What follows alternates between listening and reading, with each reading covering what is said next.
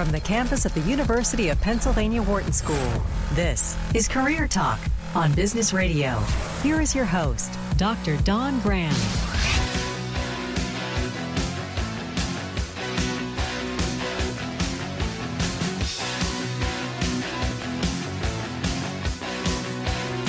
And welcome to Career Talk, your career insider here on Business Radio. We are powered by the Wharton School, and we are here every Thursday on Sirius XM Channel 111. Hey, we are taking your calls right away at 844 Wharton. That's 844 942 7866. I'm your host, Dr. Dawn Graham. I'm the career director for the Wharton MBA for Executives program here in sunny Philadelphia. I'm also a licensed psychologist and former corporate recruiter. And we've got the dream team, as always, Michelle and Dion. And Dion is three for three on the pre break quiz. Will he keep his streak today? Stay tuned to find out.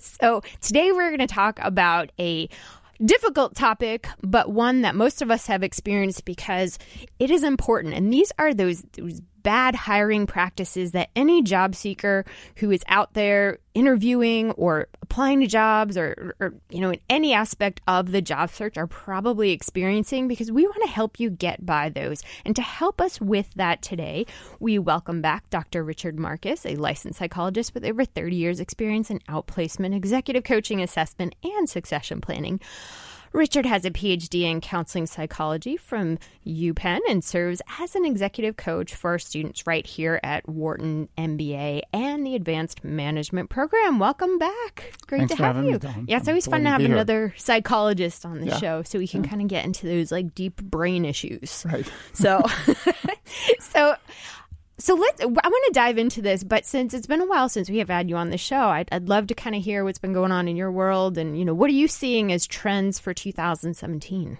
That's a great question. Uh, we were just talking a minute ago, and I think probably the biggest trend from a, a job search perspective is that uh, as we reach uh, not full employment, but close to full employment in some uh, job sectors, uh, that has implications for people um, searching for jobs. So there can be some some areas where it's still hard to find a job, mm-hmm. but there are lots of areas where now you can almost be picky because companies are looking uh, have to look harder, and these are usually in, in areas that are more technically related. So if you have some some background in uh, technology or mm-hmm. IT, those are those are things that you're seeing a lot. So if people are looking to maybe make a career switch and they're thinking, okay, I'm, I'm kind of done with what I've been doing. What are some of those things I want to do? Clearly, interests and and skills are a big part of it but i think you bring up a good point richard which is the market so what is the market looking for so so talk a little bit about those those types of roles in technology that people if they're thinking making a switch might want to consider because the job market's getting hotter right. Well, like I said, I'm sort of focusing on uh, on technology, but really anything related to IT, and that can be programming. It can be more on the hardware side, and and these are areas that if you're thinking of making a career switch, that don't require a four year uh, college degree, that oftentimes you can go back and, and, and find a certificate program in, of one sort or another in some of these areas that then can get you a pretty good entry level position. And uh, for companies, it's really all about talent. And mm-hmm. so they're looking for people that can do this kind of work.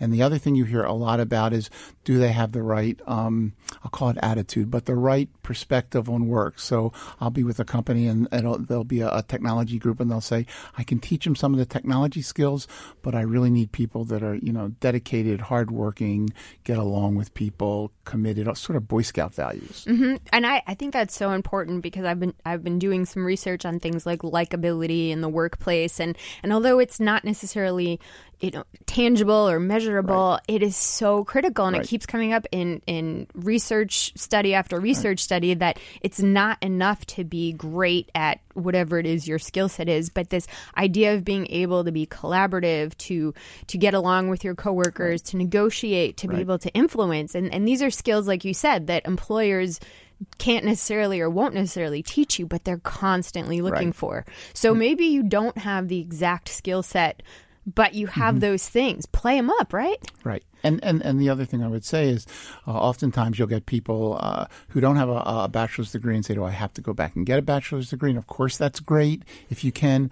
But there are, like I say, plenty of certificate programs in IT. There are also certificate programs in something called project management now mm-hmm. that uh, that also uh, can be a whole career path. So there's a variety of these kind of um, areas that have uh, great opportunities to them, and and you can get trained in those, and, and it's not as expensive and, and in a, a shorter time span than it would be to get a, a degree. Hey, if you're just tuning in and you're thinking about what career you want for 2017, you are lucky that we have Dr. Richard Marcus on the show who can help guide you. So give us a call. We're taking your calls all hour. If it's Thursday, we're live at 844 Wharton. That's 844 942 7866. If you've always wanted to ask a question, but we're not sure about being on the air, trust me, it's we'll make it easy for you and we'll get your we'll get your questions answered. You can also use Twitter at Dr. Dawn Graham. So, okay, I want to talk about something you just brought up, Richard, because I know this is like a point of, of kind of contention for people. Okay, I don't have a four year degree, but I have 20 years experience in X, and the company's not going to consider me.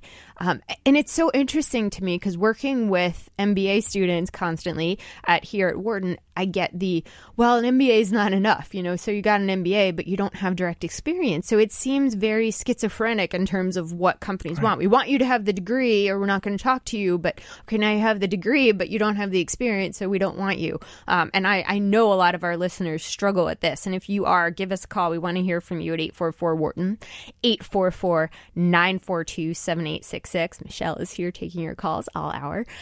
So what do you do? What do you do? Because I, I, I think a lot of jobs, Richard, say four year degree is kind of just a that sounds like a good thing. Well, I think one of the other things that's changed over the last several years is there are a lot more small and what I'll call middle market companies, mm-hmm. not necessarily big companies, and these smaller companies are more open, more flexible to people. You have when you go work there, you wear a lot of different hats, you do a lot of different things. So if you can take stock of what your skill set is, and when you do a resume or when you go on LinkedIn, which is the kind of uh, one of the one of the ways to go to go online and, and, and get yourself out there, um, you should be very specific about what not only your skills are, but what your accomplishments have been. If you can think of it in terms of accomplishments, that can be uh, a real value add in any uh, job search mm-hmm. and when you're talking uh, to them. And then, of course, it's a lot of networking because a lot of these jobs are hidden. You don't see them necessarily out there posted, but through getting to know people, you'll be introduced to a company that might, might quote, get you and give you a shot at something that you had um, some experiences, but not maybe full blown credentials. You bring up a great point that I want to touch on because I think this is so important for listeners, and it kind of blew my mind when I heard this this stat. So you're you're talking about some of the smaller companies and we know everybody knows the big names Google, Amazon, Uber. Mm-hmm. I mean, these are these are household names. So when people think, "Oh, I want to work at a great company," these are the names that come up. But there's some statistic out there that something like 99% of companies in the US have fewer than 500 employees. So if you're mm-hmm. thinking about it, the, the Googles, the Amazons, that's the 1%. Right. So there are all of these companies, 99% are, are these, these smaller, probably more malleable, more open, um, companies out there that are great to work for, would give you great experiences. But here's the question I always get, Richard. Well, how do I find them? How do I find them? Right. Well, unfortunately, it's hard work, um, in that there's no easy way. It's not an efficient thing to do. So you do have to just get out there, network, meet people in, in whatever the sort of whatever community you're in, whatever the business organizations are, whatever the networking organizations, the chambers of commerces, etc. And if you meet enough people, you'll find some people that you connect with that can lead you in one of those directions. That's one way. And then of course you should stay on top of all the um, the job boards, all the job posting boards also because you'll see things bubble up there. But but very often it'll come through uh, serendipitously through a, a, relationship. Yeah. So we had talked about you know using this four year degree as sort of a you know check the box, and mm-hmm. and I think there's there's Google at one point got seventy thousand resumes in one week. That's not average, but for right. whatever reason, that mm-hmm. week was that was mm-hmm. seventy thousand resumes. So of course you need something like a four year degree, right. or you know you can't go through seventy thousand right. resumes. So when you look at these smaller companies, again networking into them because a lot of them aren't advertising advertising's mm-hmm. expensive mm-hmm. it's very expensive they're definitely not using headhunters who are going to take 30% of you know these are these are smaller companies so Another way, I, I think you've mentioned a lot of good ways, and there is. It does take work, but I mean, you can you can dig into. Every city has a um, biz journal. Mm-hmm. Every city, so a major city. So there's New York, Philadelphia, you know, Minneapolis, St. Paul, they're all over. And I think that's one of the best ways. Subscribe in your city or the city you're looking to go to because they're constantly talking about the, the local companies that um, are doing great things, are doing exciting things, are hiring. And so that, hands down to me, I don't know what the subscriptions are, but I mean, maybe it's $100, 150 for the year. That to me, hands down, is one of the best ways to find these smaller companies. Or look at the Inc. list 5,000. So these are like the 5,000 growing companies that it's, it's published every year. Um, you can also, networking is hands down one of the best ways. Here's one of the few times I'll advocate for online job boards. I think, I think one of the things like Indeed, which is an aggregate board, is, goes out there and basically pulls anything that remotely resembles a job and puts it on there, which is one of the reasons it's so unreliable for a job search. But it actually can be very helpful to find some of these smaller companies mm-hmm. because these names come up and you're like, oh, I never heard of that. And it's really tempting to just skip through it. But hey, why not dig into it? A little bit and see if it's one of those 99% that you haven't considered.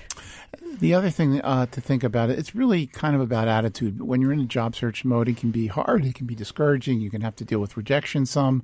Uh, and to keep in mind that the people on the other side are looking for what I'll call, like I say, talent. Mm-hmm. So on one hand, you're looking for a job. These people are sort of banging their head against the walls, mm-hmm. trying to find good people.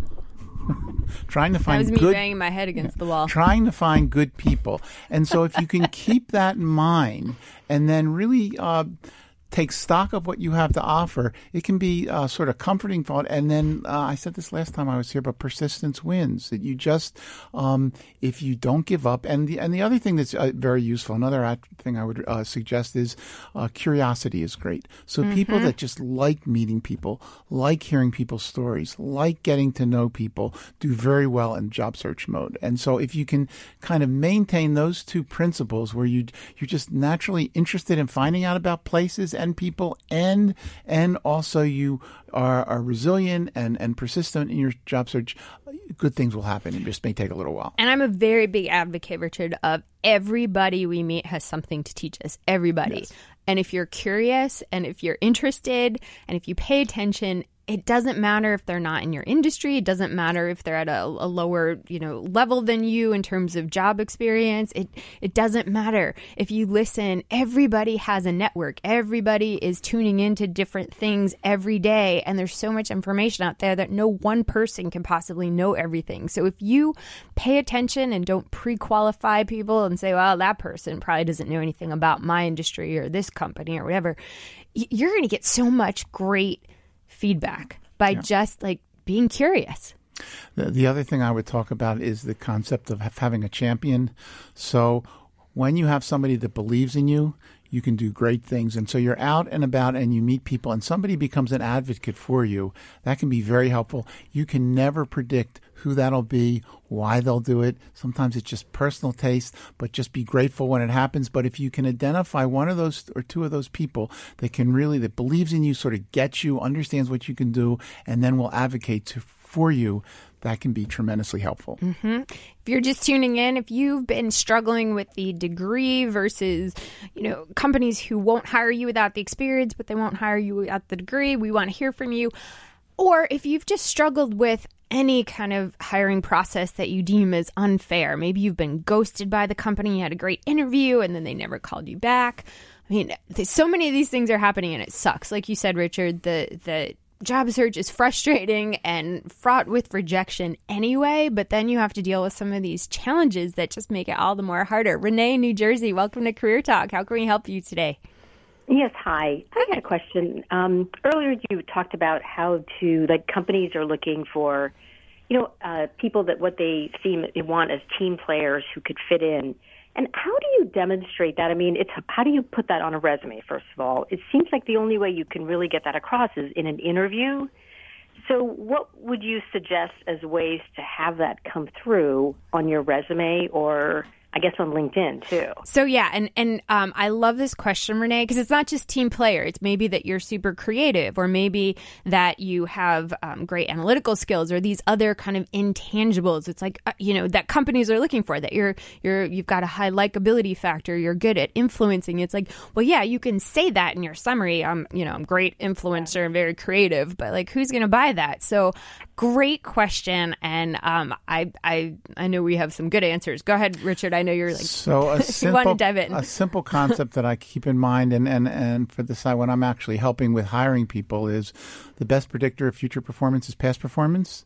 So what that basically means, if people have done something well in the past, it means they have a good chance that they could do it well well in the in the future. So the way that translates uh, in terms of how you convey that is is getting specific about the things that you've done that would demonstrate collaboration. It, so the, the, obvious things, uh, uh, if if you played sports and you were active in sports and you were on a team, that that may, may or may not be something you can list on a resume, but it sure would be something you could talk about. And so a variety of things that you've done that may be that would demonstrate some organization you work with, some organization you led with, some some organ, say a nonprofit that you contributed something with and worked on it with a group. That's a way from a creativity standpoint. If you've done some things at work that demonstrated creativity, you can talk about those which then would demonstrate your creativity. Mm-hmm. And I, I, completely agree. It's all about showing, not telling. This is like going back to my creative writing class in junior year of high school. Um, I remember this advice. It's it's the thing that that really resonates with people, as Richard was saying, is showing. So to say I'm a team player, creative, you know, no one's going to buy that. But to say that, you know, I I pitched in at the eleventh hour, you know, and pulled it an all nighter to help get the client project done on time. I mean, those types of examples that you have in your in your career, or like Richard said, if you've been on teams or you're on boards or other things where decisions had to be made collaboratively, and you're using those examples, that's what people really believe. So if you think about almost charades and you know you had to like to demonstrate to people how you're a team player. Look at everything in your life that would demonstrate that, that says that. And one of the great things you can do, Renee, is just ask your your network, your friends, your family. Mm-hmm. Say, you know, what are those things that I do that that really scream team player, Richard. So when you if you get as far as you get to have an interview, uh, mm-hmm. one of the things you can do is sort of have some stories. Be prepared with stories that sort of convey what Dawn's describing, and you have to be careful not to be too long-winded. So you want to be uh, short and concise. But if you can tell a story, people like that. It's easy. It flows naturally, and it can demonstrate some of these competencies. Is that helpful, right, Renee? You. Thank you thank so you. thank you so much for giving us a call on Career Talk and bringing up a very important question. We really appreciate it. Hey, if you've got a question, we'd love to hear from you. We're taking your calls all hour at 844 Wharton. That's 844 942 7866. If you've always wanted to ask, but you're so tempted to email me on LinkedIn or reach out another way, give us a call because I have a hunch that your question is one that will help many other listeners. So why not talk about it on the air? 844 Wharton, that's 844 942 7866. I'm your host, Dr. Dawn Graham. We are here with Dr. Richard Marcus talking about some of those hard and unfair job search situations. So, so we are talking about degrees and and you know all of those things like do we need them, do we not? We're talking about how to convey that you're a team player, or creative, or innovative without actually just using the words which aren't terribly believable um, if you just have a resume. So here's a situation that a, a client recently reached out to me about, Richard, which is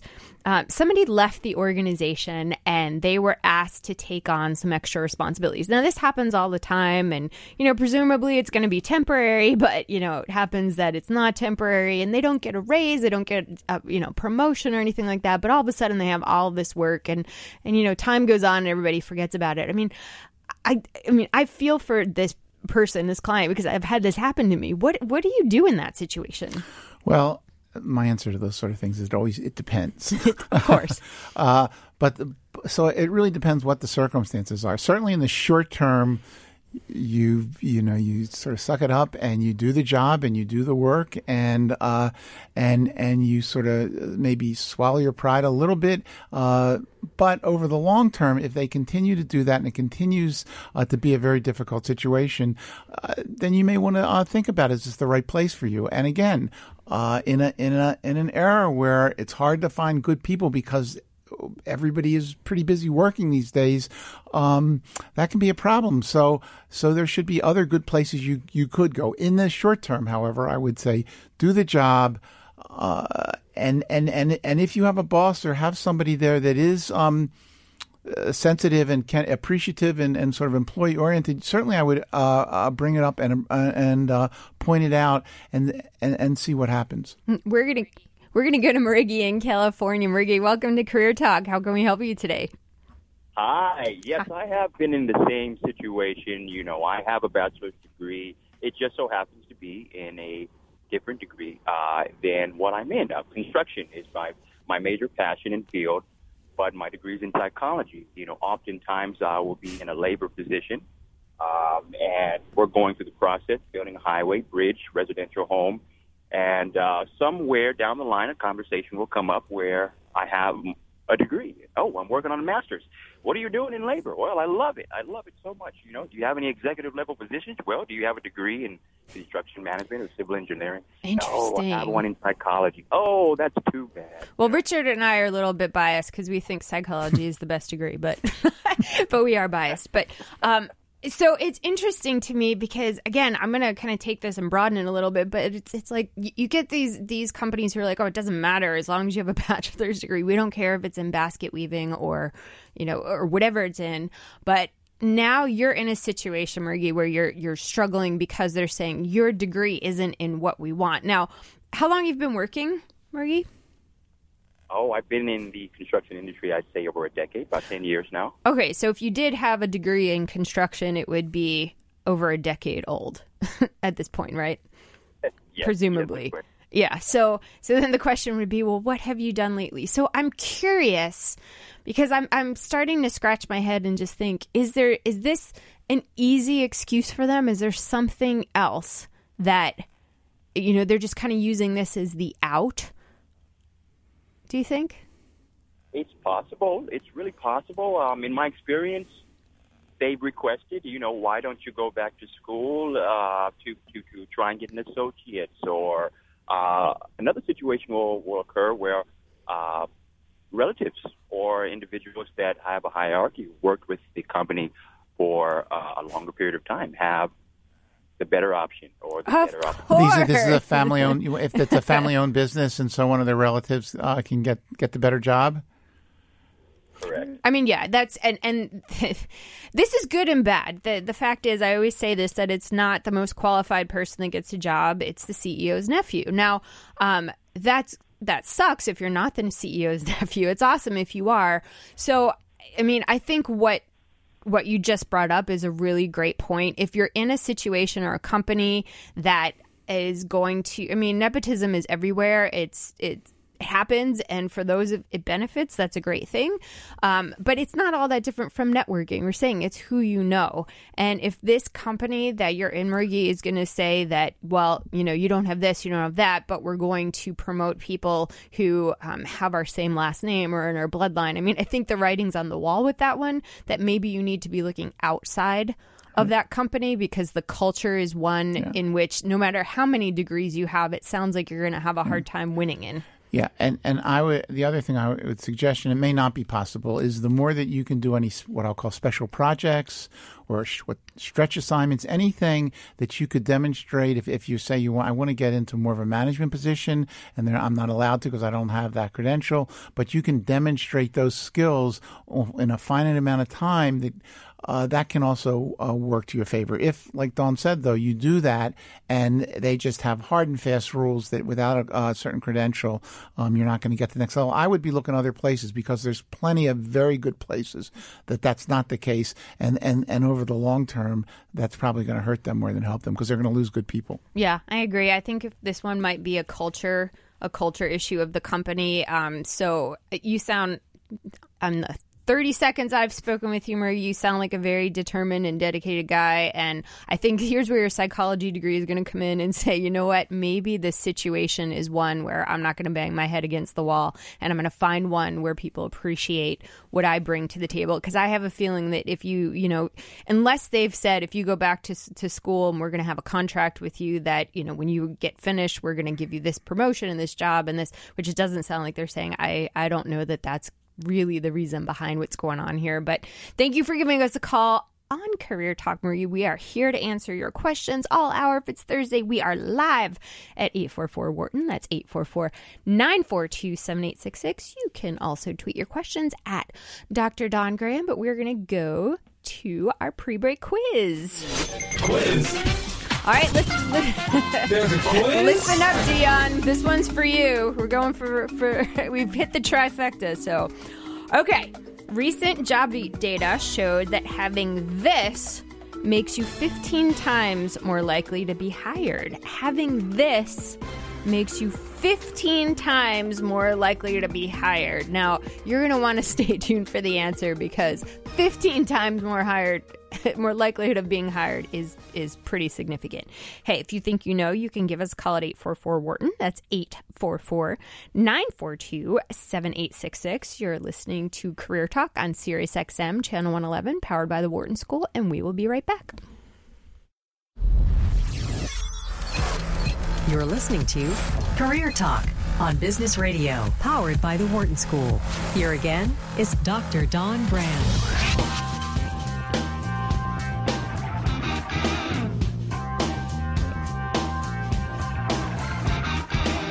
And welcome back to Career Talk, your career insider. We are on Business Radio, powered by the Wharton School, Sirius XM, Channel 111, and we are live every Thursday at noon Eastern Time, taking your calls all hour at 844 Wharton.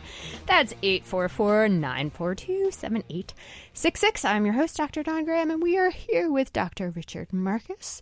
And you have two licensed psychologists at your disposal all hour long to answer all of your career questions. So we're going to dive right in in the second half hour and go to Andy in Florida. Andy, welcome to Career Talk. How can we help you today?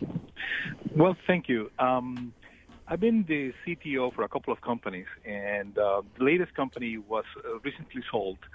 And um, I find myself in a different position. I'm right now doing project management, and um, I've been looking into mo- getting back again into the technology, the chief technology officer position, but I don't know how to get there. Um, I find it that uh, nobody advertised really uh, those kind of positions in um, job posts, and um, I don't know. Yes. I'd like to take some uh, ideas from you. So, Chief Technology Officer, and you're having a hard time finding those jobs online. It's an interesting thing you bring up because I'm gonna you kind of delved into my my stat file in my brain.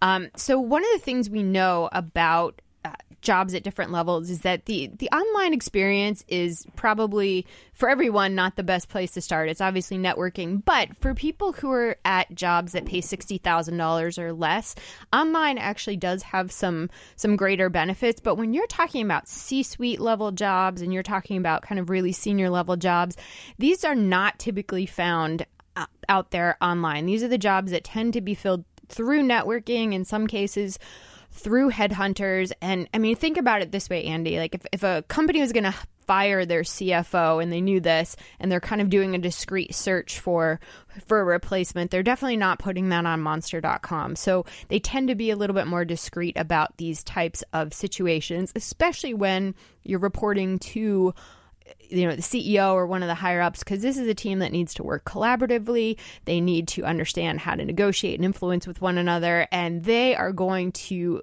judge fit very very strongly over skills. So, so that's one of the reasons I think you're not seeing it online. So to answer your your true question, which is well, how do I find these jobs? I'm gonna I'm gonna turn it over to Richard.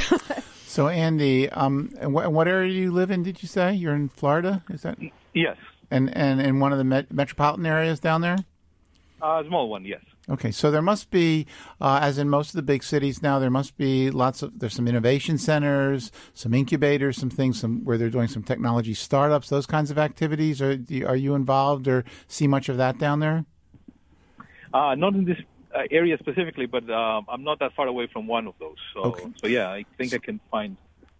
So I think I think the idea to uh, go in and look for a, a CTO type of job just out there is going to be, as Dawn said, a kind of traditional job search where you're probably focusing on uh, search firms, headhunters, etc. But the other way to do it, which which may not be uh, you know quite as easy is to start like i say networking with some of the associations in the area that focus on startups and innovation and and they, they they're in all parts of the country just getting more and more active and and seeing what you find there because some of those programs you might find that you could add great value and that could be either uh, companies where they're doing work that you know about because they're a technology company or they're a, a company that that has a need for your service. But but the my basic message is it's just a lot of legwork in identifying what the um, the kind of ripe organizations are and, and making those connections. The, the one other thing I would add is is um, is and I'm sure you're probably doing this is is reaching out to the network of people that you've worked with in the past that know your work, that have confidence in your work, and and and, and meeting with them and getting together with them, not to see if they have a job, but just to see if they know somebody else that you, that would be good for you to meet. Hmm And are you open to relocating, Andy? Just curious. Uh, sure, uh, that's uh, that's always an option in technology. Yeah. So, um, and and so that's something that that other people may or may not know about you. So, I mean, I think that's something when you're networking, you have to be open about because people, again, they assume based on their own situation. So, if they are have no intention of moving, they're just going to assume everybody they meet has no intention of moving. So, I think it's going to be important to put that out there because it's going to significantly broaden your opportunities and to do something we talked about earlier in the show, which is to focus on those 99% of companies, those companies that that tend not to be household names, those companies that are, are looking for awesome talent and are a little bit harder to get to, but would, would completely appreciate the, a person with your skill set to go into. So it does take a little bit of groundwork to do, but I think that's going to be where you're going to find it. Andy, thank you so much for giving us a call on Career Talk. We love when you give us a call with how things turned out. So don't forget to do that. 844 Wharton. That's 844 942 7866. If it's Thursday, we're taking your calls all hour and we're going to go to Janet in Missouri. Janet, welcome to Career Talk. How can we help you today? Hi, I'm calling uh, about my daughter who just um, graduated with a biology degree, and you know any advice on where to look for a job, that sort of thing. But something that you mentioned earlier about adding additional certifications or certificates make you more um, employable, and I wonder, you know, what are the high demand areas that you know, might marry up with that, or, you know, she's also considering going ahead and going to grad school before Right. getting a job, and if there's a, you know, a suggested yeah. So, that. what do I do with a biology degree? And we can basically insert anything in there. What can I do with a biology, chemistry, um, you know, psychology, English?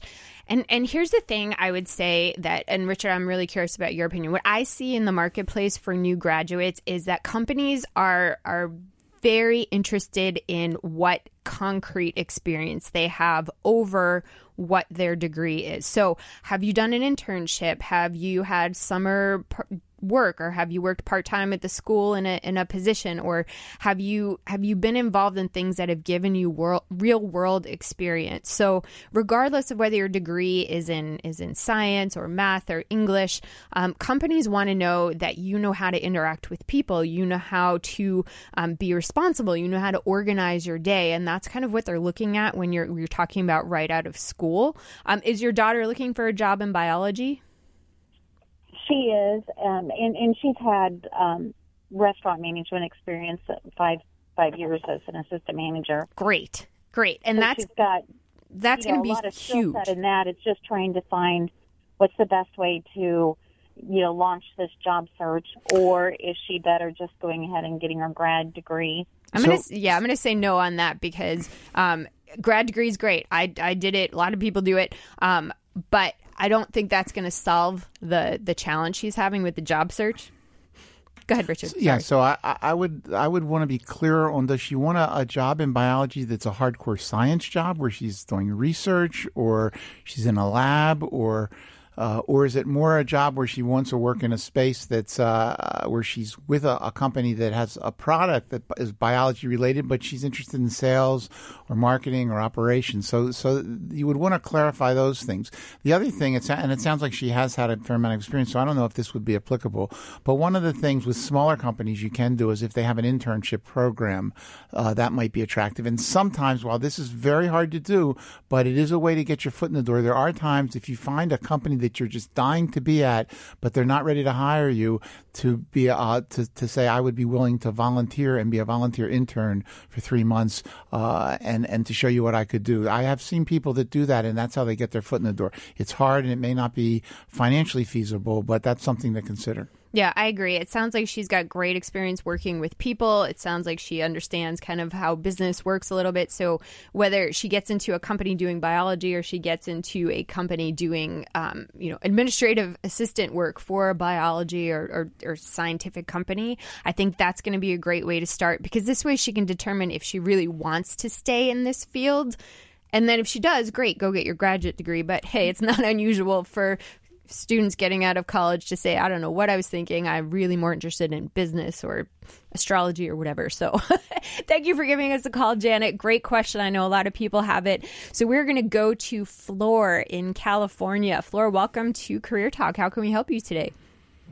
Hi. Hi. Um, so I have a question regarding my resume that um, I've been working at this position for eight years, the same, um, yeah, same position for eight years. Well, and um, I feel like it might be like a red flag on my resume how would I go explaining that in case it comes up? I love this question, Flora, because like like you know, decade or two ago, it, would have been like it, this question wouldn't even have come up. But it just plays to where we are in the market and the economy. So the average right now is about four point two years that people stay at a job, and for millennials, it's even less. So this question is so applicable because they're going to be like, okay, why the heck have you stayed with this company for eight years? Which is which is crazy, right? So. Um, Richard, what is what is your So wait, so you've been take? with the company for 8 years and you're afraid that having stayed that long might be viewed as uh, not attractive, not a good thing? Well, being at the same position for 8 years. Oh, in the same I've, position at the company. Yes, that's correct. And I've actually worked with um, the manager and the partner to try, to try to move up and every year was just the same thing over and over, and it just never happened. So, for the reason why I'm out looking for another place now.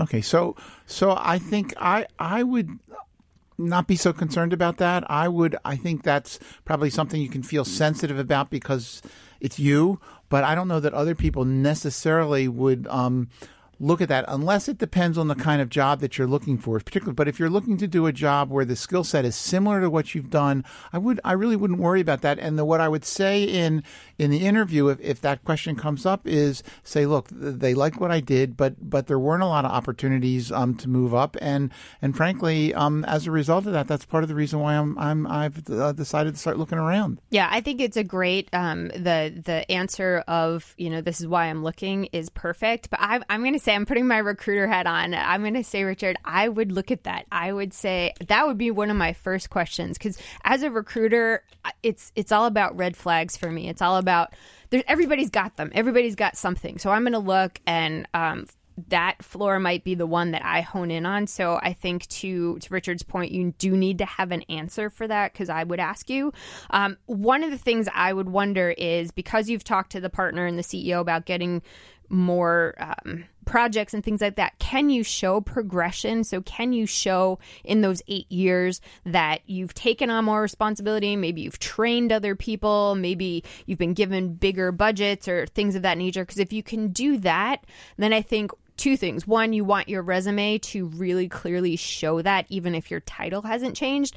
And then, secondly, you want to make sure you're pointing out those examples when you're interviewing because just because you have the same title, a lot of small companies don't have a lot of you know ways to move up and around but just because you have the same title doesn't mean you've done the same things yeah, and, and, and, I would add what I said earlier. Uh, stories are good. So exactly what Dawn said. I would have stories available of what I've done in this job. What are the, some of the accomplishments I've had, and I'd be very prepared for those.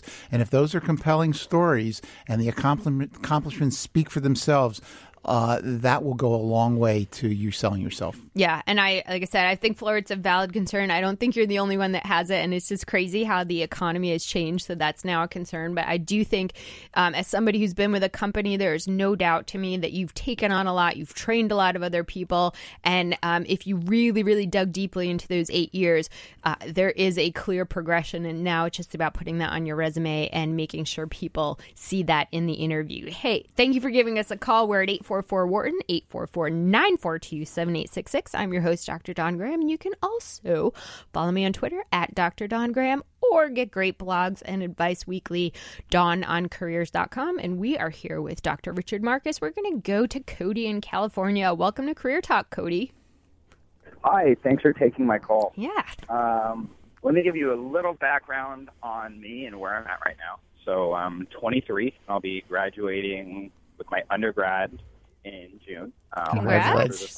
And thank you. I know, almost done. The light is getting bigger. Mm-hmm. Um, I'll have a Bachelor's of Science in Computer Science. I am currently working part time as a software engineer at a company that I interned for last summer. Um, they have made me an offer to go full time when I graduate. The only issue is they are the only company, which I was under the impression that's not normal. I thought these computer science jobs were vastly in demand when I got into this field. Um, they're the only company that has actually given me a chance. I think I've sent out maybe 80 or 90 resumes. And 80 or 90. yes, yeah. And I've gotten maybe two emails back for behavioral interviews, and um, they send practice programming challenges to make sure you know your stuff. I, I got really well on all those. I've passed all the challenges. I've passed all the behavioral things. And I just never seemed to get that next interview. So I started to kind of figure out, you know, is this a well-known problem now? And apparently, there's a lot of issues with entry-level positions because you have people with one to two years of experience Mhm. applying for these same jobs that I'm Yes. going for. Okay, so this is so interesting to me, Cody, because I again th- I know you via phone. You've you you sound very put together. You sound very mature. Like when you told me you're 23, I was like, really? Wow. So you have your stuff together. You need to get in front of people. So the fact that you've sent out 80 to 90 resumes, here's what happens with that. I mean, they're getting 200 resumes in day one of posting a job. So if you're 201, I'm not even going to look at you.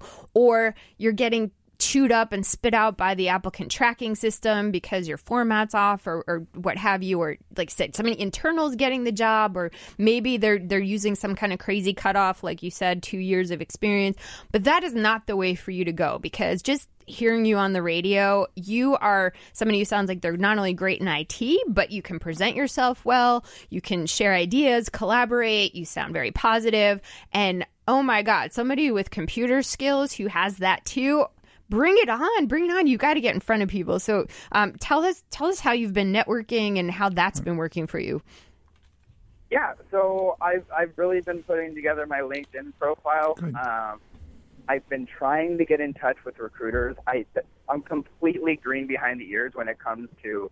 I don't even know if it's appropriate to maybe message a technical recruiter from a company I'm interested and and ask uh, what can I do to kind of make myself stand out at this at this company because I've actually done that at one or two companies and I've gotten really negative results from the IT recruiters. And I don't know if that's just bad luck on my part or if maybe I was approaching it incorrectly. Um, what I what I know I need to start doing is I need to start going to these Bay Area conferences. There's so many of these conferences going on. The only issue is with being in school and working 30 hours a week. Time isn't really the essence. Yeah, I, it's it's kind of juggling everything. So one thing I'm going to suggest um, is it, you I know you've probably been applying to full time jobs and things of that nature, but it's IT is so in demand, um, and maybe you've done this, but I don't know if you've thought about contract work or you know the gig economy is now just booming. So I don't know if you thought about doing something in the gig economy where you can get that one to two years of experience because it doesn't matter if it's at a full time company or if it's doing contract work or, or a lot of part time things. I mean, experience is experience is experience. And through those gigs, you're going to build your network. If you're great at a company, they're probably going to offer you a job and want you to stay. So I'm thinking that obviously networking and getting to these conferences is going to be important.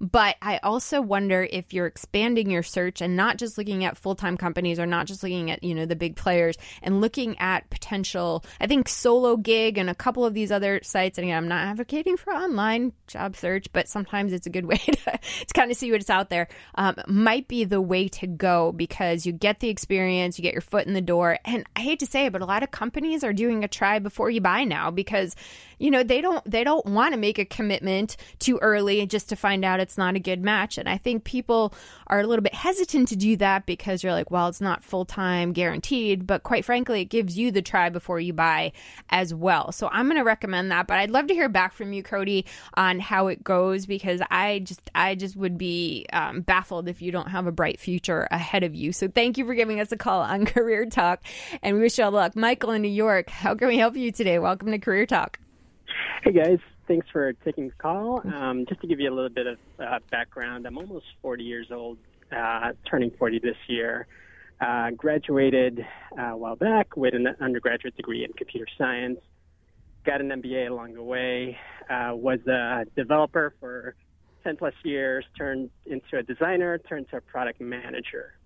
Uh, stayed with a job for 10 years in my one in, in terms of one of my first jobs.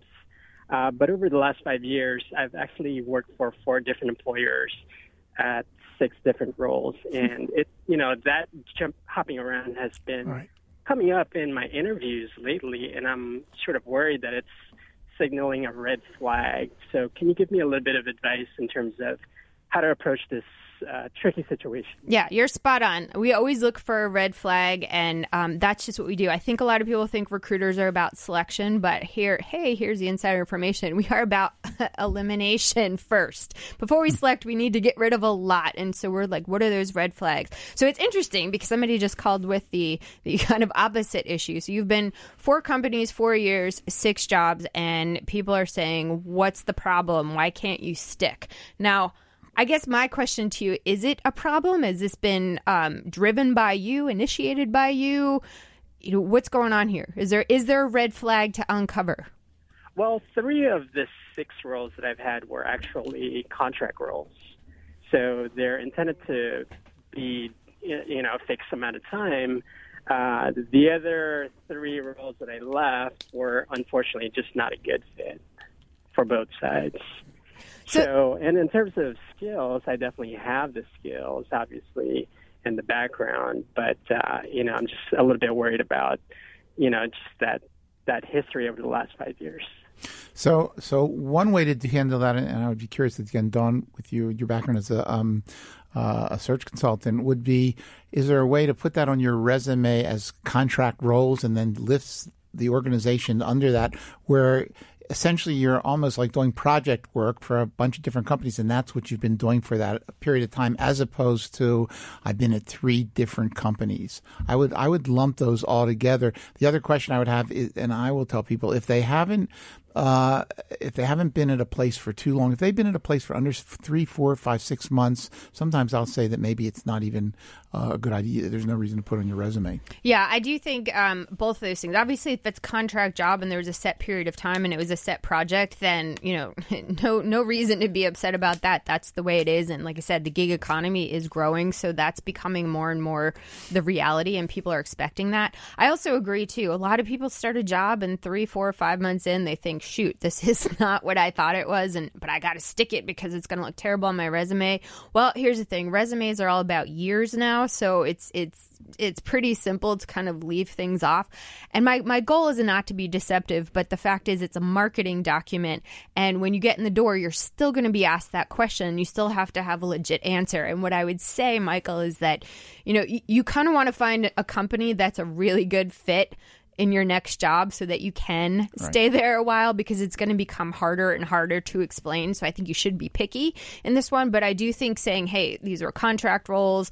I've also had a couple of places that just, you know, weren't a good fit and have a super solid answer as to why this job, this company right now is, you know, where you're going to build your future. And the other part is, which I'm sure you can do, is emphasize what your accomplishments are. You should walk in, you should have it on your resume, but really, You should have some of the things you've done that are just, uh, as a, from a marketing perspective, so persuasive that uh, uh, they'll make people interested in, in, in, in, learning more about you. Yeah, Michael, good luck to you. Thank you so much for giving us a call at Career Talk. Hey, if it's Thursday, we're taking your calls all hour at 844 Word, and that's 844 942 7866. But I know everybody's wondering about the answer to the pre break quiz because why wouldn't you want to increase your likelihood of getting hired by 15 times? So, hey, recent job data showed that having this makes you 15 times more likely to be hired from the company by the company. Um, Dion, come on, come on with the streak. You see now, now there's all this pressure. Pressure. I've, I've got two answers. I'm going to go with my gut. The first answer, and I'm going to say, if if you have transportation. If you ha- What's your second answer? the second answer is if you have a cover letter. No. Damn it. And no. I was I was close. no, well, you weren't the close. Streak is close. over. you, you, weren't even close. No. I thought I was close. Fifteen is really high. Fifteen is super high. It is. It is. Uh, so Michelle, Dion's looking for you to save him. Um, I'm going to try. How about previous experience in the field? Nope. Dang it. Nope. It's we're off today. I We're know. really off. I know, Richard. Richard, it's all on your shoulders I have, now. I'm going to say I have no. I, I have no idea. I, I want to hear the answer to this because I'm shocked. All right. Well, so you won't be shocked. I think. I think in part it might be my fault and how I read the question. So. Recent Jobvite data showed that having this makes you 15 times more likely a referral into the company a referral. Wah, wah. All right, Right, all that's right. good. No, that makes should sense. partial credit. Yeah, no, that's what we've been talking A about. referral Absolutely. with transportation and a good cover letter. this has been my least favorite pre-break quiz. A re- okay, a re- that's fair. A referral who who delivers your cover letter and drives you to the interview. Yeah. so, I mean, and this goes back to networking. Um, nearly 80% of recruiters noted referrals are the best way for them to find quality hires. I know we we kind of beat this to death, Richard, about networking and, and doing this, but it like our previous caller, it is the CEO's nephew who gets the job. And and I say that kind of tongue in cheek, but it is the person who gets referred in. Because if you were gonna hire somebody, everybody out there is listening, put your your CEO hat on. If you were going to hire somebody, the first thing you would think about is who are great people I've worked with in the past that I know are dependable, reliable, gonna show up, gonna be, you know, likable, good to work with. So this is why 15 times more likely. And so, on that exact topic, one of the great things about LinkedIn is it can do exactly that. If you do research a company and see who you know that works there, or you know somebody who knows someone who works there, you may be able to reach out to that person, learn about the company, and then ask for a, a warm introduction. So th- that uh, that is times. one tool that is terrific. oh my gosh, Richard, I don't know where the time went today, um, but it just flew by. So here we are at the end of the show. How can people reach you? Uh, they can reach me. You can check out my website, Richard Marcus, www.richardmarcus.org. That has all my contact information. That is all. And if you're going to reach in, just my PSA for today, if you're going to reach out on LinkedIn, please reach out using a personalized email versus Great. the standard. I'd like to add you to my LinkedIn. There's a stat on that too. It's something like 20 times more likely, or more than that, of people actually accepting. But we'd love to hear how you learned about us. So don't forget, reach out on LinkedIn, but use that personalized email to do it. Hey, you've been listening to Career Talk. I want to thank all of our callers today and all of our listeners and Dr. Richard Marcus. Thank you as always for your insight you. and advice. Michelle and Dion, the dream team. Dion, you're still my favorite. That was a hard pre break quiz. so if you want more great advice and insight, you can subscribe to my blog, dawnoncareers.com, or you can follow me on Twitter at Dr. Dawn Graham. It's been great spending the last hour with you here on Career Talk. We are here live every Thursday on SiriusXM channel 111, and we will see you next time.